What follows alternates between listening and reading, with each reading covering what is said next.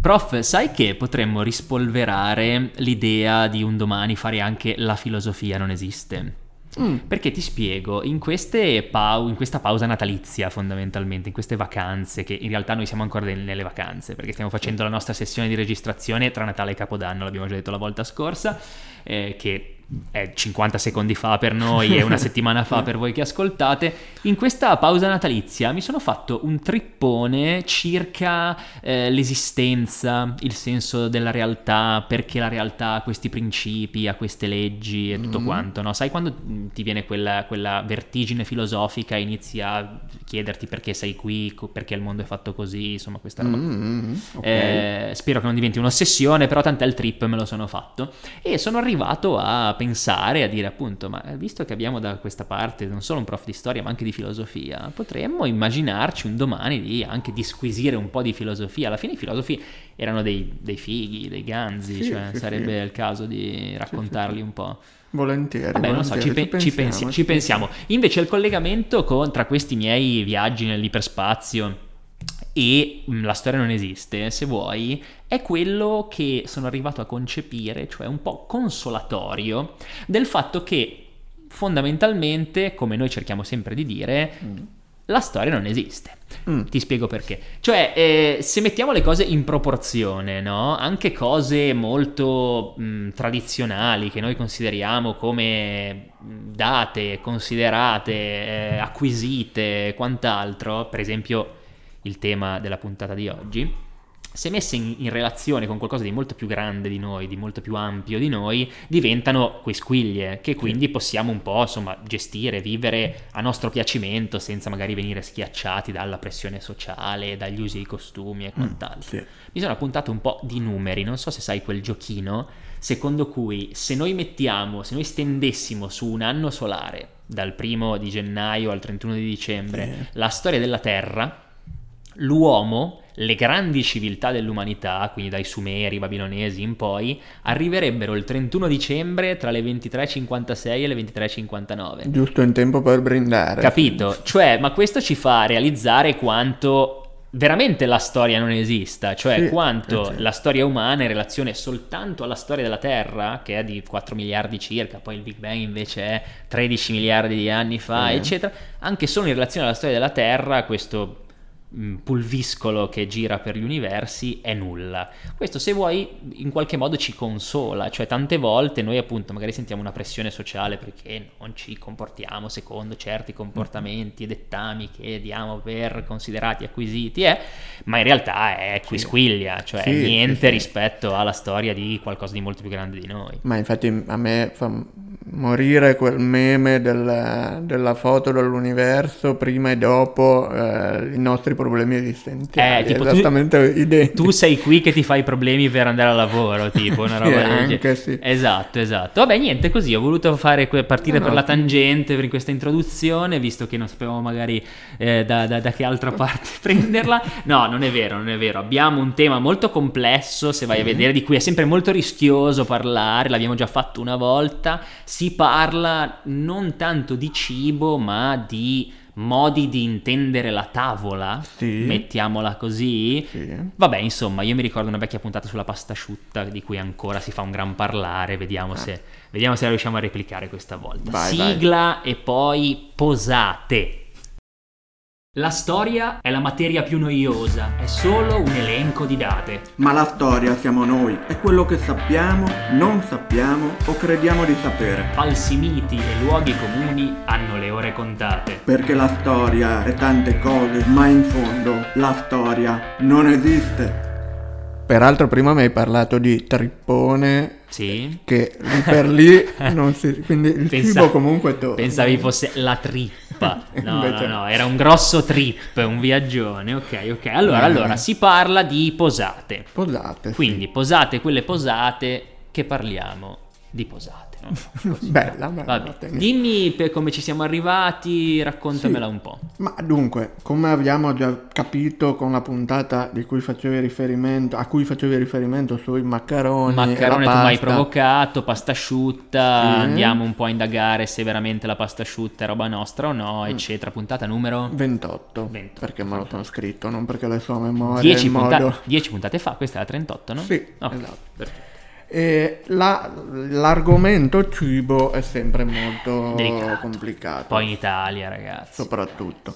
Se parliamo di pietanze, come dicevi tu, in Italia soprattutto, è perché cosa è vero, cosa no, e vabbè, andatevi ad ascoltare la puntata. Ma vedi perché ci si dà magari troppa importanza, quel anche discorso, se... a proposito del trip da, di qui sopra, cioè nel senso, mh, sono magari nella maggior parte dei casi ricette che hanno cento centocinquanta anni eh, di, di età, a cui noi diamo un'importanza capitale come se fossero scolpite nella pietra, esatto, dal primo uomo di Neanderthal, raga, anche meno, ecco, esatto, questo. Vabbè, e non con... è detto che le varianti non siano comunque buone, ah, poi peraltro, ma vabbè, mangiamo un po' quello che ci pare, vabbè, okay. Comunque eh, anche eh, dal punto di vista degli attrezzi, sì, della utensili tavola, sì, usati per eh, parlarne è molto complicato, sì, perché innanzitutto bisogna distinguere in che periodo, sì, stiamo parlando, vabbè, questo parliamo di storia abbastanza scontato, ma anche di chi mangia. Chi mangia, cioè, cioè mangia tipo classe sociale, ok, sì, mangia sì, il ricco, mangia il povero, eh, in che luogo si mangia, in che epoca si mangia, insomma bisogna tenere conto una serie di variabili. Beh, come la scorsa puntata sui modi di conteggiare le cose, se vai a vedere anche lì un gesto quotidiano come quello di portarsi il cibo alla bocca può essere fatto in maniera molto, molto diversa, diversa. Oh. Esatto, esatto. Uh, inoltre un oggetto poi nel corso del, del tempo può essere utilizzato in un modo, poi sparire, ricomparire mm. magari da un'altra parte o in contemporanea può apparire in due posti diversi e appunto cambiare nel corso del tempo il suo utilizzo. Ok. La tavola di un antico babilonese non sarebbe stata la stessa di un rivoluzionario francese, ma certo, anche nel modo di intendere il pasto, ok? Gli orari, Gli orari magari sì, quella è un'altra puntata, ma sai che, che ti segniamo. Vabbè, visto che tanto lo, lo, lo citiamo sempre come è un punto di riferimento e un po' un nostro nemico, il, il, vabbè, il celeberrimo prof Barbero aveva fatto a Genova, credo, durante sì, una non so quale manifestazione, eh, la, la storia in piazza, in piazza, la manifestazione La storia in piazza, un, un intervento nello specifico su a che ora si mangia, sì, cioè come il modo di intendere l'orario dei pasti è cambiato nel corso della storia e appunto è andato magari a significare anche appartenenze a ceti sociali, mm. eh, disponibilità economiche, tante altre cose, sì, insomma anche proprio modi di dividere la giornata a seconda di quello che si doveva fare o si voleva fare, certo, se si era più abbienti, e quindi di conseguenza ci si piazzava il, il, la pausa pranzo, la pausa cena, il fatto che la colazione per esempio traslasse in avanti era mm. segno di benessere, no? Sì, perché voleva dire svegliarsi più tardi, molto più tardi, ecco, eh, ecco, per ecco. fare quindi anche, l'ora- di notte, anche l'orario dei pasti volendo è tutto un bel cinema, ma sì, qui invece parliamo degli utensili, sì, torniamo agli utensili, esatto. Però ecco, con- immaginare il fatto che sedersi a tavola, sì, come facciamo noi, non era la stessa cosa in un certo periodo o in un altro è comunque fondamentale, perché mi va a intendere anche come utilizzo gli attrezzi che ho sul tavolo. Certo, certo, e anche un po' come vivo la, nostra, la mia giornata, appunto, perché poi mm. alla fine la pausa pranzo, la pausa cibo, comunque il sedersi attorno a un tavolo è anche veramente un modo per scandire le tue ventiquattro ore, se esatto, vai a vedere. Esattamente. Ok. Per esempio, prima di arrivare agli attrezzi di cui volevamo parlare veri e propri, però ad esempio mh, la tovaglia mm. dovrebbe risalire al fatto che Eh, dal punto di vista magico tutto ciò che fa parte di un oggetto può essere, diciamo, collegato a quell'oggetto, quindi se io faccio un maleficio su un alone che è rimasto, sì, mh, farò il maleficio sull'oggetto stesso, ok? Quindi se, ad esempio, se la pentola lascia un segno sul tavolo e io, parliamo di Medioevo, sì, faccio un maleficio su quell'alone che è rimasto sul tavolo, allora colpirà anche la pentola con cui dovrò cucinare la volta successiva. Di conseguenza metto qualcosa fra. Esatto, okay, la tovaglia dovrebbe eh, risalire anche a quel concetto lì. O comunque potrebbe esserci questa, insomma, immagino sia una, una curiosità più che un dato storico certificato, sì, ecco, esatto. Sì, potrebbe essere questo. Classico aneddoto da giocarsi durante gli aperitivi. Poi chiaro, alla fine come, è, come tutti quelli che diamo. È il motivo per cui la storia non esiste, esiste. Cioè, nel senso, noi facciamo questo podcast per farvi fare i fighi durante gli aperitivi. Esatto. O, o le cene di Natale, o le cene, giusto? Ah, se, eh, esatto, visto che parliamo di pasti, di panzi, eccetera. Uh, e utilizzare attrezzi per portarsi cibi alla bocca, sì, non è così scontato. Eh no, appunto, perché immagino che forse nella maggior parte della storia dell'umanità si sia mangiato con le mani. Esattamente. Oh. O con attrezzi che ri- possono ricordare eh, quelli che noi utilizziamo, ma che in realtà non c'entrano niente. Ad esempio, sì, l'uomo da che esiste avrà avuto bisogno di raccogliere liquidi, sì, acqua, cioè, tagliare cose, tagliare, e quindi si usa tutto quello che si può, conchiglie, anche qua dipende dove siamo, certo, eh, pezzi di legno che permettono di contenere qualche cosa, quindi il cibo portato alla bocca di solito però si fa con le mani. Mm, mm, mm, mm. E ancora parlando dell'Europa, chiaramente nel Medioevo sostanzialmente eh, si usava quello. Cioè, sì, al era... massimo, giusto come dicevi tu, immagino delle sorte di rudimentali cucchiai quando il cibo era più che altro brodoso, insomma, una sì, zuppe, cose del genere, se no appunto quando possibile mani e via andare. Esatto. E peraltro prima parlavo di come concepiamo la tavola, perché in realtà eh, oggi noi abbiamo tutti il nostro bel cucchiaio per mangiare i ravioli in brodo, mm-hmm, tanto per rimanere in tema natalizio, sì, magari. Però all'epoca il cucchiaio era qualcosa che ci si passava, mm, cioè si passava la pentola principale contenente il liquido e anche il cucchiaio, quindi noi avremmo mangiato tutti dallo stesso cucchiaio. A turno? Sì. Ok. E come piatto ad esempio si utilizzava molto spesso il pane, certo, perché era eh, più semplice, scavato magari, sì, esatto, certo, e quindi diciamo, beh, è anche un modo forse per rendere più sostanzioso il pasto, sicuramente, cioè, sì, tutto poi, in uno poi sì, il pane, povero o ricco che fosse, era l'elemento più semplice da, da creare, esatto, quindi esatto, da era cuocere, quello più, più facile da trovare.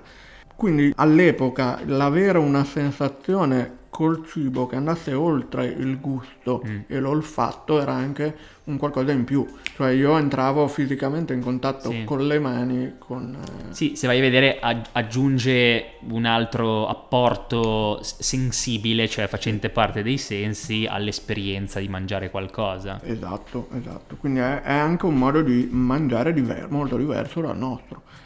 E mh, appunto il, eh, anche i manuali di buone maniere che iniziano a circolare nel Trecento mm. richiedono proprio che di mangiare cibi solidi con le mani, perché okay, è segno di bon ton per l'epoca. Altro Ma... che Giovanni della Casa e il Galateo. Anche se in alcuni, eh, in alcuni casi ancora oggi alcuni cibi, sì, sono richiesti, è previsto, ad esempio il pollo, è sì, previsto, è richiesto l'utilizzo delle mani per sì, pochissimi, si contano ovviamente sulle dita di una mano. Però sì, sì, sì. Ad esempio la pizza. Eh, boh, sì, va a sapere. Io, tu la mangi con le mani? Io, io la mangio con le mani. Io non mollo mai forchetta e coltello con la pizza, devo dire. Sono un po' un signorino da questo punto di vista. Ma ti vengo a chiedere perché? Ma perché me la godo di più.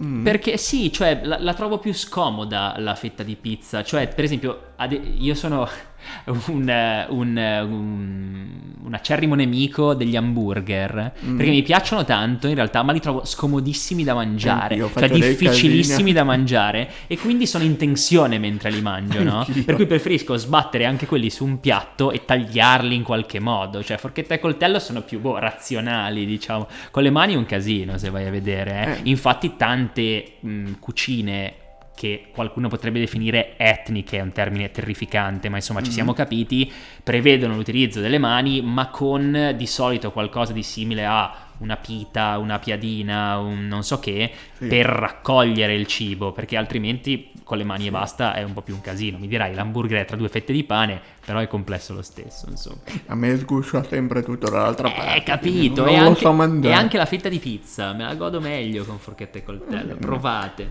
Comunque la domanda non era casuale in realtà, perché... Ah, apriamo mille mila parentesi, eh, ma il cibo è così, il cibo eh, è così, no?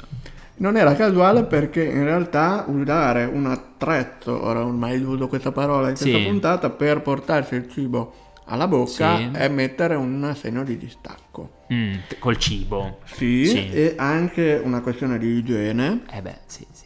Soprattutto nel momento in cui la posata diventa personale, perché abbiamo detto che nel Medioevo c'è una coralità, il pasto è corale, mentre invece poi andando avanti con i secoli il pasto diventa personale e soprattutto chi se lo può permettere utilizza le proprie posate che si porta dietro eh fisicamente certo. in viaggio. Eh sì, quindi diciamo l'apparecchiatura della tavola diventa un, un uno per uno, a ciascuno il suo, non sì. più soltanto uno per tutti. Esatto. La posata poi diventa ovviamente anche un oggetto da esibire, chiaramente, perché poi sono disegnate dai principali artisti, eccetera, eccetera, però è anche un oggetto ricco. Beh sì, decisamente uno status symbol. Eh sì, eh. sì, perché poi ci possono essere cucchiai, forchette, coltelli di molti materiali diversi, eh certo. soprattutto quando poi entrano in uso quotidiano, però... Insomma, sì, sì, una roba estremamente quotidiana, appunto, proprio di tutti i giorni, che però può essere di un certo tipo, di un certo calibro e di una certa pre- pre- pregevolezza, oppure no. Pare, non è, non è così scontato, non è così sicuro, ma pare, ad esempio, che il moderno coltello da tavola, sì. quindi quello arrotondato e non particolarmente tagliente, esatto, non il seghettato, ma quello arrotondato, sì, sia stato inventato da Richelieu. Ah, niente meno. Sì, siamo nel seicento, andate a rivedervi la puntata sull'eminenza grigia. A risentirla, a risent- magari. Sì, eh, la roba lì, quella roba lì. Eh, per cui, stanco di vedere i commensali e gli invitati pulirsi i denti con i coltelli, quindi ancora nel Seicento la, la nostra buona educazione era ben lontana. Ave- era da venire.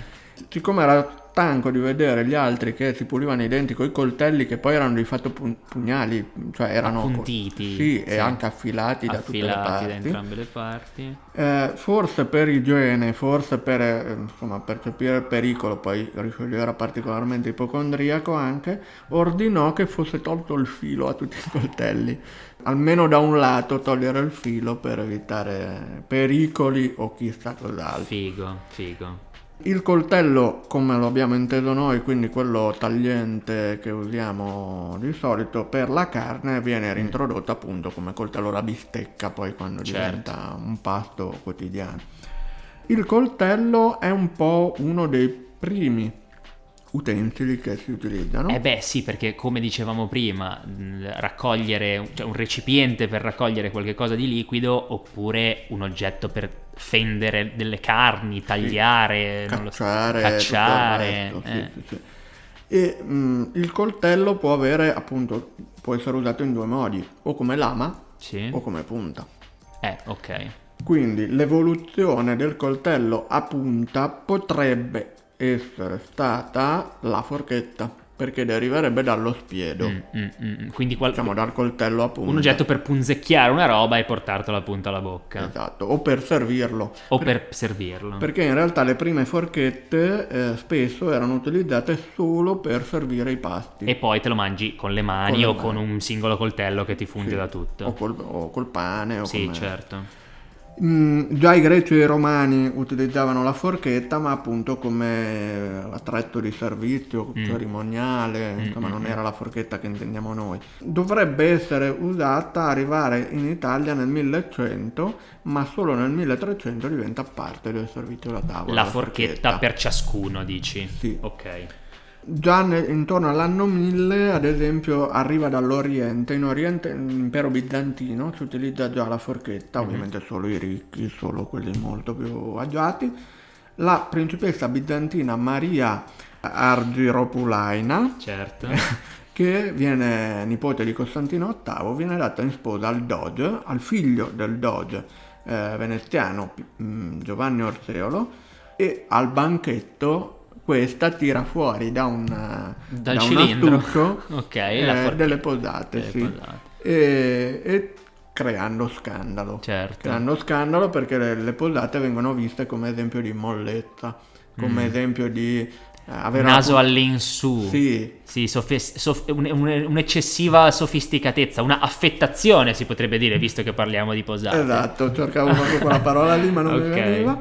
E anche la Chiesa ovviamente critica, figurati un po', questa cosa, e spesso poi le posate vengono definite così, eh, come simbolo appunto di mh, affettazione. affettazione. affettazione. affettazione. Ok, va bene. Prendiamola per buona. Mm, per chi ama l'arte e la mette da parte, dovrebbe esserci una rappresentazione della forchetta nel quarto episodio del ciclo mm. di eh, Anastasio degli Onesti, eh, che eh, rappresenterebbe appunto quella in cui c'è la donna che viene nuda, che viene inseguita dai cani, che sono favole del Boccaccio, rappresentazioni mm. delle favole del Boccaccio. Sì, vabbè, la prendo per buona. Sì, in questo caso mh, forse commissionati da Lorenzo Magnifico, da Botticelli, per donarle a questo Pu- Giannotto Pucci che si sposa. Va bene.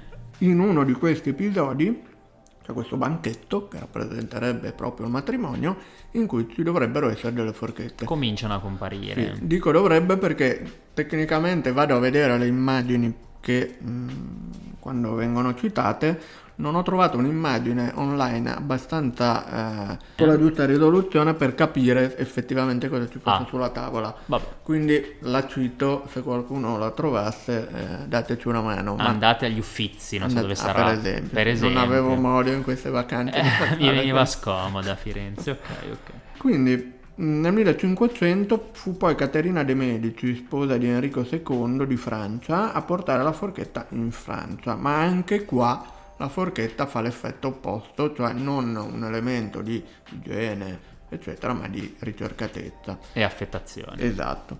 Quindi mh, il, la forchetta e il coltello dovrebbero forse avere un'origine comune, non si sa perché sì. da uno deriva l'altro.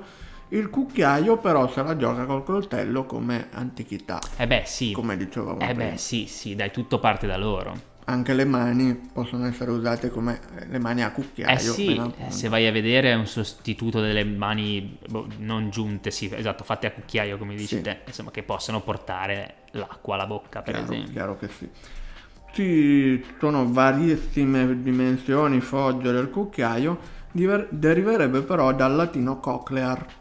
A livello di etimologia, etimologia. sì, perché okay. significa conchiglia. Cochlear, conchiglia. Sì, okay. Perché la coclea era quella che raccoglieva le con- il contenitore che raccoglieva le conchiglie, e poi per trasposizione anche l'oggetto che si usava per raccoglierne una sola okay. e mangiarla okay. all'epoca dei, dei Romani. Però anche qua era una, una posata da, da servizio, non da personale. Da singolo commensale. Esatto. Quindi il pasto ha proprio cambiato funzione, mh, ha cambiato eh, modo di essere visto durante la storia, anche attraverso quest- l'introduzione di questi, di questi attrezzi appunto che, che significavano sostanzialmente un distacco dal cibo e una personalizzazione dell'alimentazione. Così come avviene, qua mi sono segnato, ad esempio per la lettura. Mm. Cioè nel, tra, nel passaggio dal Medioevo all'età moderna eh, la lettura diventa personale. Sì, un gesto quotidiano, sì. diciamo, e, per, e singolo per sì. ciascuno. Perché, eh, ad esempio, una delle rivoluzioni più importanti portate da eh, la, la riforma protestante è quella di creare libri stampati mm. di piccole dimensioni. Ok. Quindi non più il grande libro mignato tascabili. che costa, e nascono i tascabili, i breviari che hanno ad esempio i preti, i frati, eh, e qui quindi comportano uno sforzo maggiore perché io devo leggere mm. autonomamente mm. nella mente. Prima la lettura era fatta eh, in modo corale, appunto, cioè anche chi sapeva leggere, tipo nei monasteri, cioè era quello addetto alla lettura del passo. Declamava, sì, esatto. esatto. E quindi non c'era mai una lettura personale del, anche del testo sacro in questo caso. Sì, è un bel parallelismo, se vai a vedere due gesti naturalissimi come cibarsi, quindi portare il cibo all'interno della propria bocca, e comunicare mm. eh, hanno assunto un significato completamente diverso a partire o anche in, in relazione all'evoluzione dell'oggetto stesso, no? Di, questi, sì. di, questi, di queste sì. azioni, quindi il libro da una parte, la posata dall'altra. Esatto. Sì, ci sta, regge direi come parallelismo, bravo prof. E qui però ti devo fare una domanda, la, la domanda forse, cioè nella contrapposizione Oriente-Occidente, ma le bacchette? Le bacchette nascono in Cina, ecco, siamo intorno al milleseicento avanti Cristo, okay, circa, dinastia Shang, e in realtà sono state trovate delle forchette, dei coltelli di epoca neolitica anche in Oriente, però poi con l'andare del tempo questi gli archeologi, gli studiosi hanno trovato sempre meno questi utensili, mm. e quindi ci si è, si è virati soprattutto sull'uso della bacchetta in Oriente. Perché? Perché la forchetta era collegata a una dieta prevalentemente carnivora, almeno okay, secondo alcuni studi è così. Pinzava la carne. Esatto, okay, come avviene da noi. Però l'Oriente poi si vota, soprattutto le classi più povere, che sono a un certo punto milioni di persone, non come in Europa, si vota più alla, anche per necessità economiche, eh, alla dieta più vegetariana, mm-hmm, e quindi non c'è più bisogno di punzecchiare il cibo, ma solo quello al massimo di tagliarlo e poi di afferrarlo. Esatto. Quindi le bacchette rappresenterebbero poi per antonomasia, perché lo fanno tutti, Il, l'utensile più utilizzato in Oriente. Anche se viene sempre da domandarsi, qui non è proprio per fare l'uomo della strada, l'italiano medio, però viene sempre da domandarsi come popoli che abbiano nel riso fondamentalmente l'accompagnamento a buona parte delle loro pietanze si siano continuati a trovare bene con le forchette, che sono molto complesse. Sì, sì, perdonami, con le bacchette, che sono molto complesse nell'afferrare i chicchi di riso. Poi per carità c'è tutta una, una, una scienza, uno studio e una fisica particolare per fare in modo che, poi tu sei stato in Giappone, immagino che insomma sia, abbia avuto esperienza di questo, eh, pe- però caspita, sembrerebbe più semplice un cucchiaio, ecco, no? In realtà no, perché eh, c'è tutta, anche dicevamo appunto prima, come si vede il pasto, c'è tutta una cultura mm. del pasto, per cui eh, appunto anche il, la cucina, come viene cucinato il riso, fa sì che io posso avere dei piccoli motti di riso, sì, quindi non mangio come si fa a volte scherzando, sì, chicco sì, sì. per chicco, certo, ma mangio certo.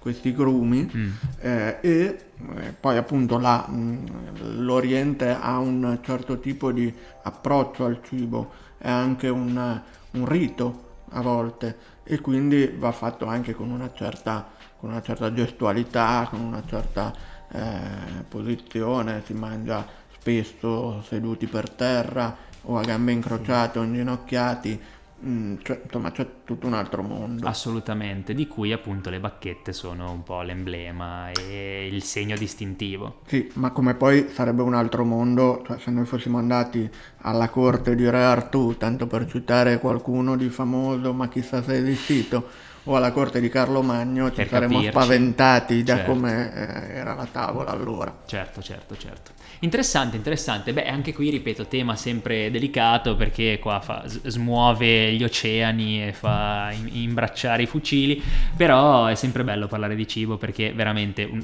un gesto più quotidiano di quello di cibarsi, direi che fondamentalmente non esiste, forse solo respirare. Non so, ti aspetto con la puntata sul respiro, ma lì ci sarebbe ben poco, ben poco da dire. Quando non respiri, finita la storia. Bene, bene, perfetto, perfetto. Grazie prof, eh, puntata abbiamo detto numero trentotto, abbiamo incominciato col botto questo duemilaventiquattro, ci sentiamo esattamente tra una settimana, come al solito al mattino presto, per fare compagnia a chi va a scuola e al lavoro. Ciao. Nient'altro da dire, nient'altro da dire, potevo farti la domanda come Dimmi. sono andati, come è andato il rientro a scuola, ma siccome eh, siamo menzogneri e stiamo ancora durante le vacanze di Natale, non te non la faccio. È ancora avvenuto. A posto, alla prossima. Ciao.